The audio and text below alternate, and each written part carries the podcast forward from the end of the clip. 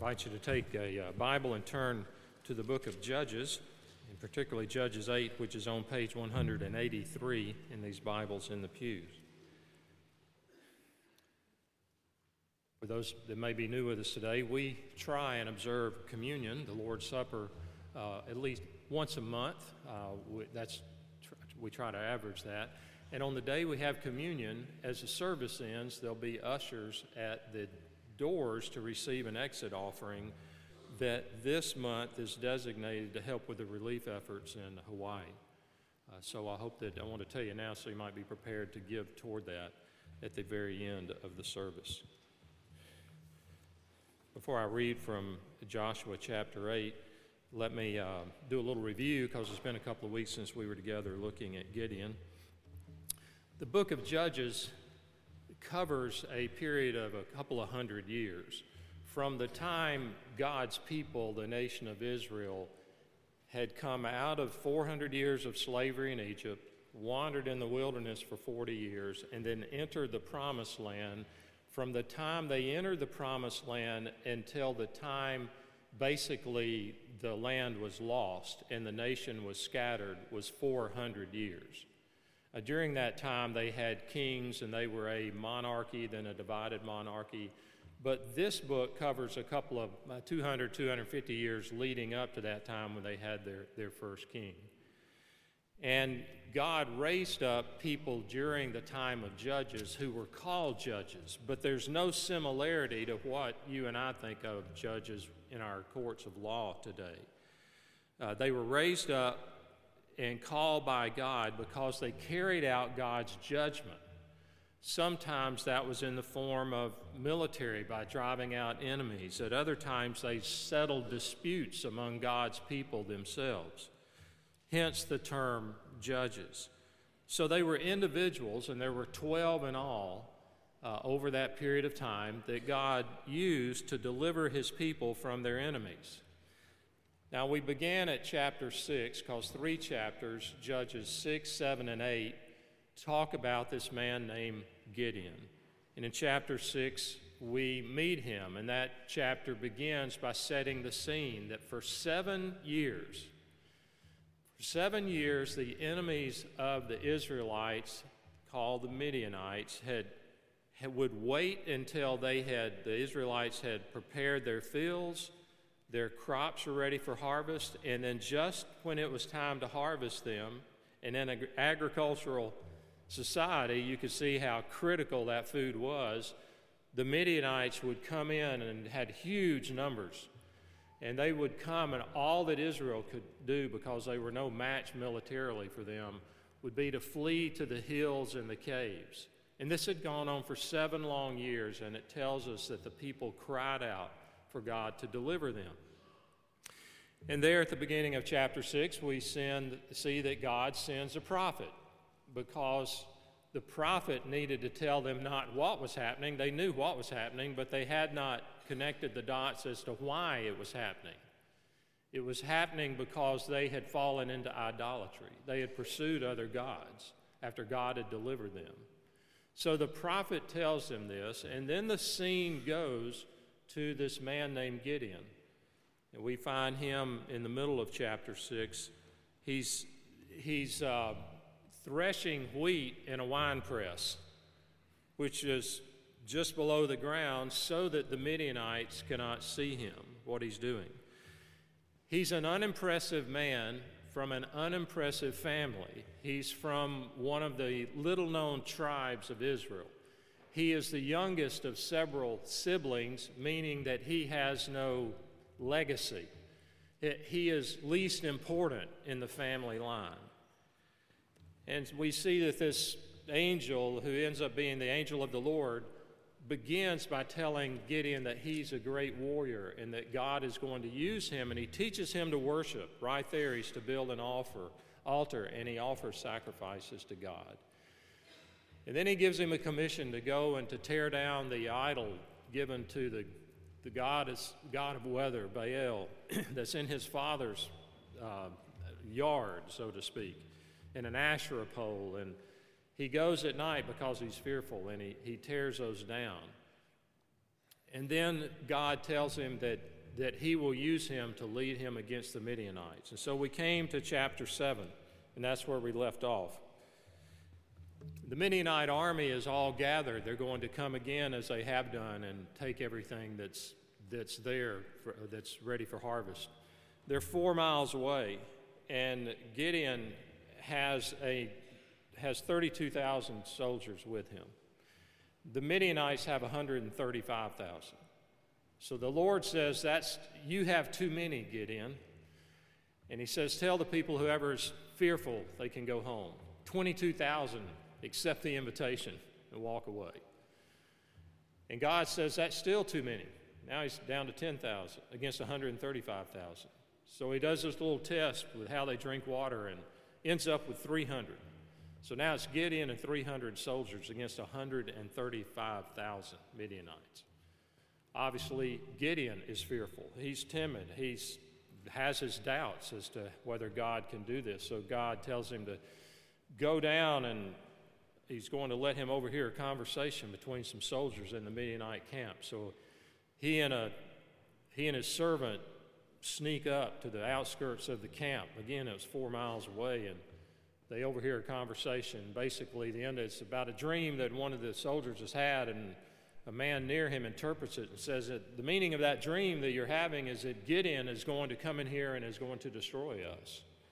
Well, when Gideon hears this, he's, his courage returns, and he says right there, he worshiped right on the spot when he heard that.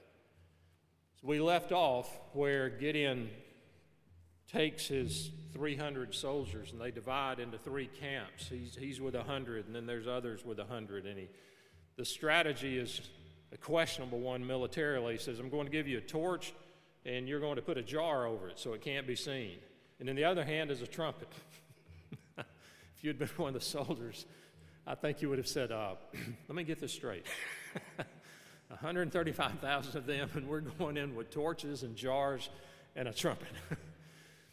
so they surround, uh, they surround best they can the camp, and they smash the jars, and they the torches immediately appear, and they blow the trumpets, and they say, "For the Lord and for Gideon." And right there, we see a crack in the dam, because God has not told Gideon to tell them to say that, and He's added something It's for the Lord, but Gideon says, and Gideon. So we see that this humble servant, now there's pride that begins to creep in. Now, I got to be honest with you. I've read the Bible for decades now and taught the Bible. And there's certain accounts that I wish were a little bit shorter. I wish they would end before they end. And this is one of those I wish that ended at chapter 7, because Gideon looks very, very good at the end of chapter 7. But what we're going to read almost seems like, how did this get in there? Because chapter 8 is confusing. And I won't clear up that confusion in the few moments we have right now. I wouldn't clear it up if we had hours to talk about it. But if case, as I read through some of this, we don't have time to cover the whole chapter then uh, you will see why I say I kind of wish the story ended at chapter 7. But this is a strong reminder of what we have in the Bible at times is not prescriptive, it's descriptive. It's not saying that we are to follow this example or that we are to do as these people did, as much as it's saying this is what happened. First, we see pride. We see pride all through this chapter, but first it's by one of the tribes called the Ephraimites. Verse 1 And the Lord said, I'm sorry, I'm in Joshua. You really will be confused then, saying, oh, boy, it did take a turn. Judges. I told you these font get smaller every week. Then the men of Ephraim said to him, What is this that you have done to us, not to call us when you went to fight against Midian? And they accused him fiercely. In other words, Gideon and his men and the tribes he's called with him, they have the Midianites on the run. And he sends for, for Ephraim, one of the bigger tribes of Israel, the most famous tribe right behind Judah, and they take offense. Why didn't you call upon us? Then it goes on, and he said to them, and notice how he, he uses his words. A soft answer turns away wrath. And he says, What have I done in comparison with you? Is not the gleaning of the grapes of Ephraim better than the grape harvest of Abiezer? God has given into your hands the princes of Midian, Oreb and Zeeb. What have I been able to do in comparison with you? Then their anger against him subsided when he said this. So they are upset that he has not called upon them to help defeat the Midianites. And Gideon controls himself, and he does not return insult for insult. Instead, he speaks to them with kindness, and peace then is restored. So we see this odd thing of the pride of this tribe toward Gideon. But now it gets worse. Beginning in verse 4 And Gideon came to the Jordan and crossed over, he and the 300 men who were with him, exhausted yet pursuing. So they're still chasing the Midianite army. So he said to the men of Succoth, These are Israelites now. Please give loaves of bread to the people who follow me, for they are exhausted, and I am pursuing after Zebah and Zalmunna, the kings of Midian. And the officials of Succoth said, Are the hands of Zebah and Zalmunna already in your hand? that we shall give bread to your enemy? So Gideon said, Well then, when the Lord has given Zebah and Zalmunna into my hand, I will flail your flesh with the thorns of the wilderness and with briars. Now, does this sound like that guy back at the wine press? And from there he went up to Penuel, and he spoke to them in the same way. And the men of Penuel answered him as the men of Succoth had answered. And he said to the men of Penuel, When I come again in peace, I will break down this tower. Now, Gideon has crossed over to the eastern side of the Jordan River. His troops are still pursuing, but they're weary, they're tired, they're hungry. And so he asks these, these men of Succoth, give us provisions. We need, we need food, we need nourishment, we're exhausted. And they say, Do you already have the hands of those kings? Um, why should we give food to your troops? Who are they concerned about at that time? They're concerned for themselves. They know if you are defeated, Gideon, guess what they're going to do? They're going to come back and they're going to, to wipe us out because we help provide, provide for your soldiers. Now, if the leaders of Succoth and Penuel gave aid to Gideon's army, uh, then they would have suffered the consequences if they had lost. So, they're concerned only about their safety and security. Their motivation is fear.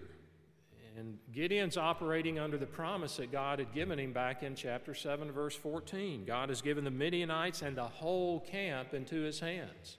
He was pursuing them, knowing God's going to finish this. Now, the story's ironic because what happens next is that Gideon returns and he does just what he says. Look at verse 13. Then Gideon the son of Joash returned from the battle by the ascent of Heres, and he captured a young man of Succoth and questioned him, and he wrote down for him the officials and elders of Succoth, 77 men. He basically says to this young man, Tell me the names of all these people. Tell me the names of the leaders of the town that, that we spoke with. And he writes them down. So then he came to the men of Succoth, and he said, Behold, Zebah and Zalmunna, about whom you taunted me, saying, Are the hands of Zebah and Zalmunna already in your hand, that we should give bread to your men who are exhausted? And he took the elders of the city and took thorns of the wilderness and briars with them, taught the men of Succoth a lesson, and he broke down the tower of Penuel and killed the men of the city.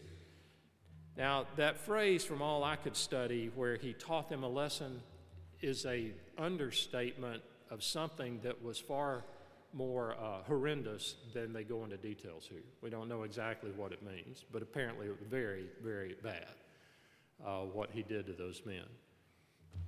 Now, here's what's ironic the towns, these Israelite towns, uh, that avoid Midian's wrath by not helping Gideon, they ultimately are siding with Israel's enemies and then they are treated as Israel's enemies. Now we get to the hard part. we get to some very perplexing choices. Now I won't read I won't read all the, the passage, but it's in verses 18 through verse 32. And we first have the execution of these two kings, Zebah and Zalmunna. And Gideon questions them in front of his men. And he says, Describe for me what some of these people look like that you killed. And he, and he says essentially they, they look like you. And he said, Those were my brothers. And then he, he kills them, he has them killed, which seems to be more of a personal vendetta than an obedience to God. Now it's like a personal revenge because he says, You killed my brothers. And then in verse 22, the people, after all this is finished, the people say, We want you to be our king, Gideon. And Gideon says, No, I will not be your king. God will be your king. But how about everybody giving me one of your gold earrings? And he becomes tremendously wealthy with that action. So, what's perplexing about this is that he says he doesn't want to be king, but then he begins to live like a king. It's as though he wants the privileges of being a king without any of the responsibilities. And by the time we come to the end, he has all these wives. He has multiplied wives. He has a concubine just like a king who would do that. Um, and then the third thing, look at verse 27. And Gideon made an ephod of it and put it in his city in Ophrah. And all Israel whored, or some translations say prostituted themselves after it, and it became a snare to Gideon and to his family. So Midian was pursued before the people of Israel, and they raised their heads no more, and the land had rest 40 years in the days of Gideon. So he also, this third choice, what's bizarre is this strange case of the ephod.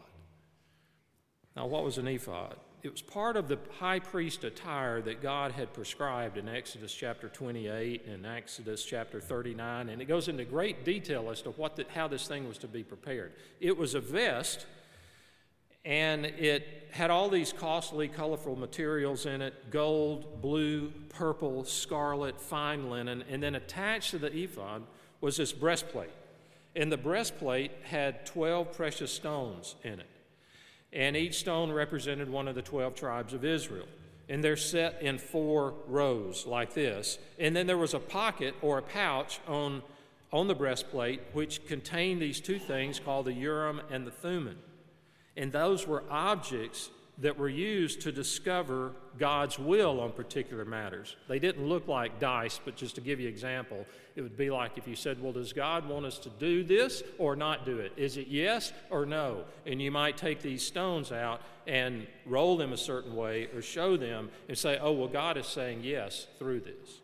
So God had instructed there was to be an ephod that the high priest was to wear, but there's nothing here where God is telling Gideon to do this. And Gideon does it, and it becomes an object of worship for the people. What originally was designed by the Lord to be an object to help with the worship of God now becomes an object of the worship of, uh, that goes to God. So, whatever else can be said about this rather strange account, is that the matter seems to be that Gideon was desiring after more than what God had already told him.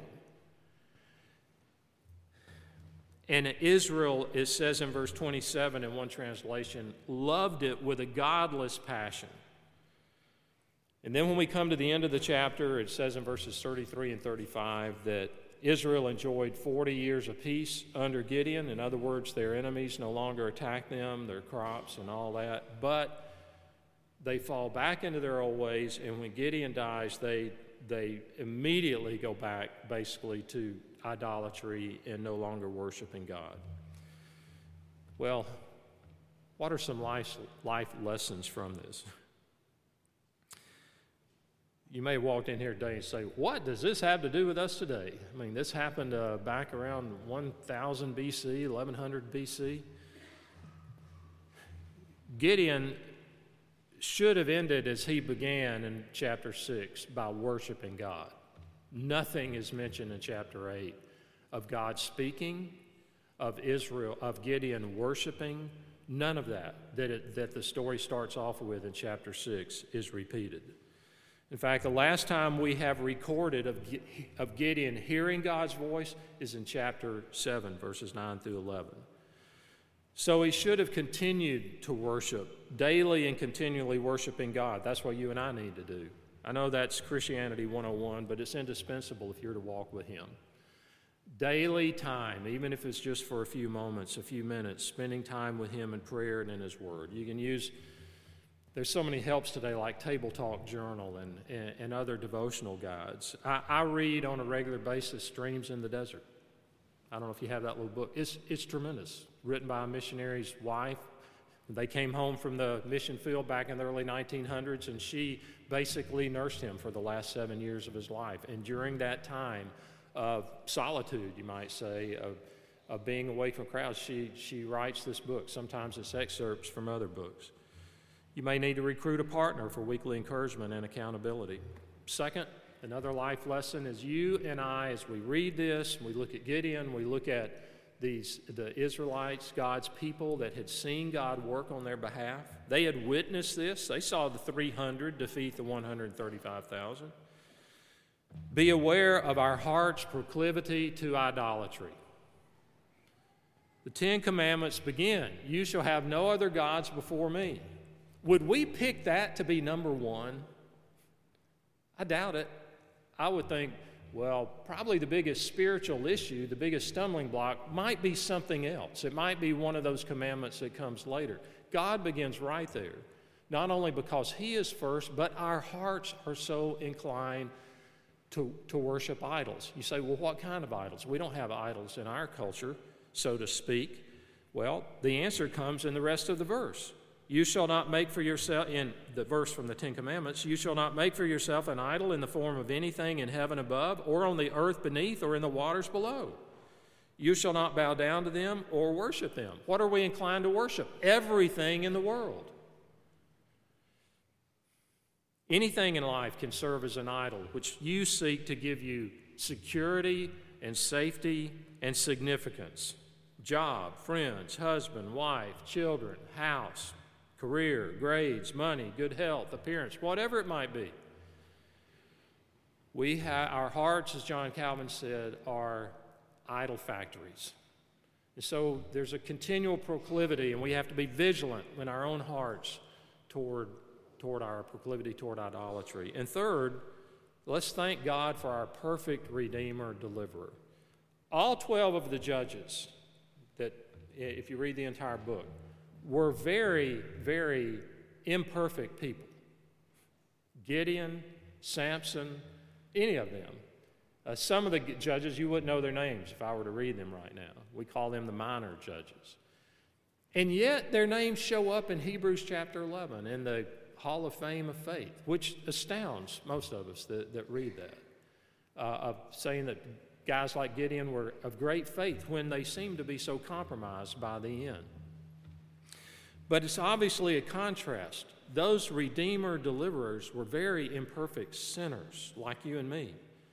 But our perfect Redeemer is the Lord Jesus.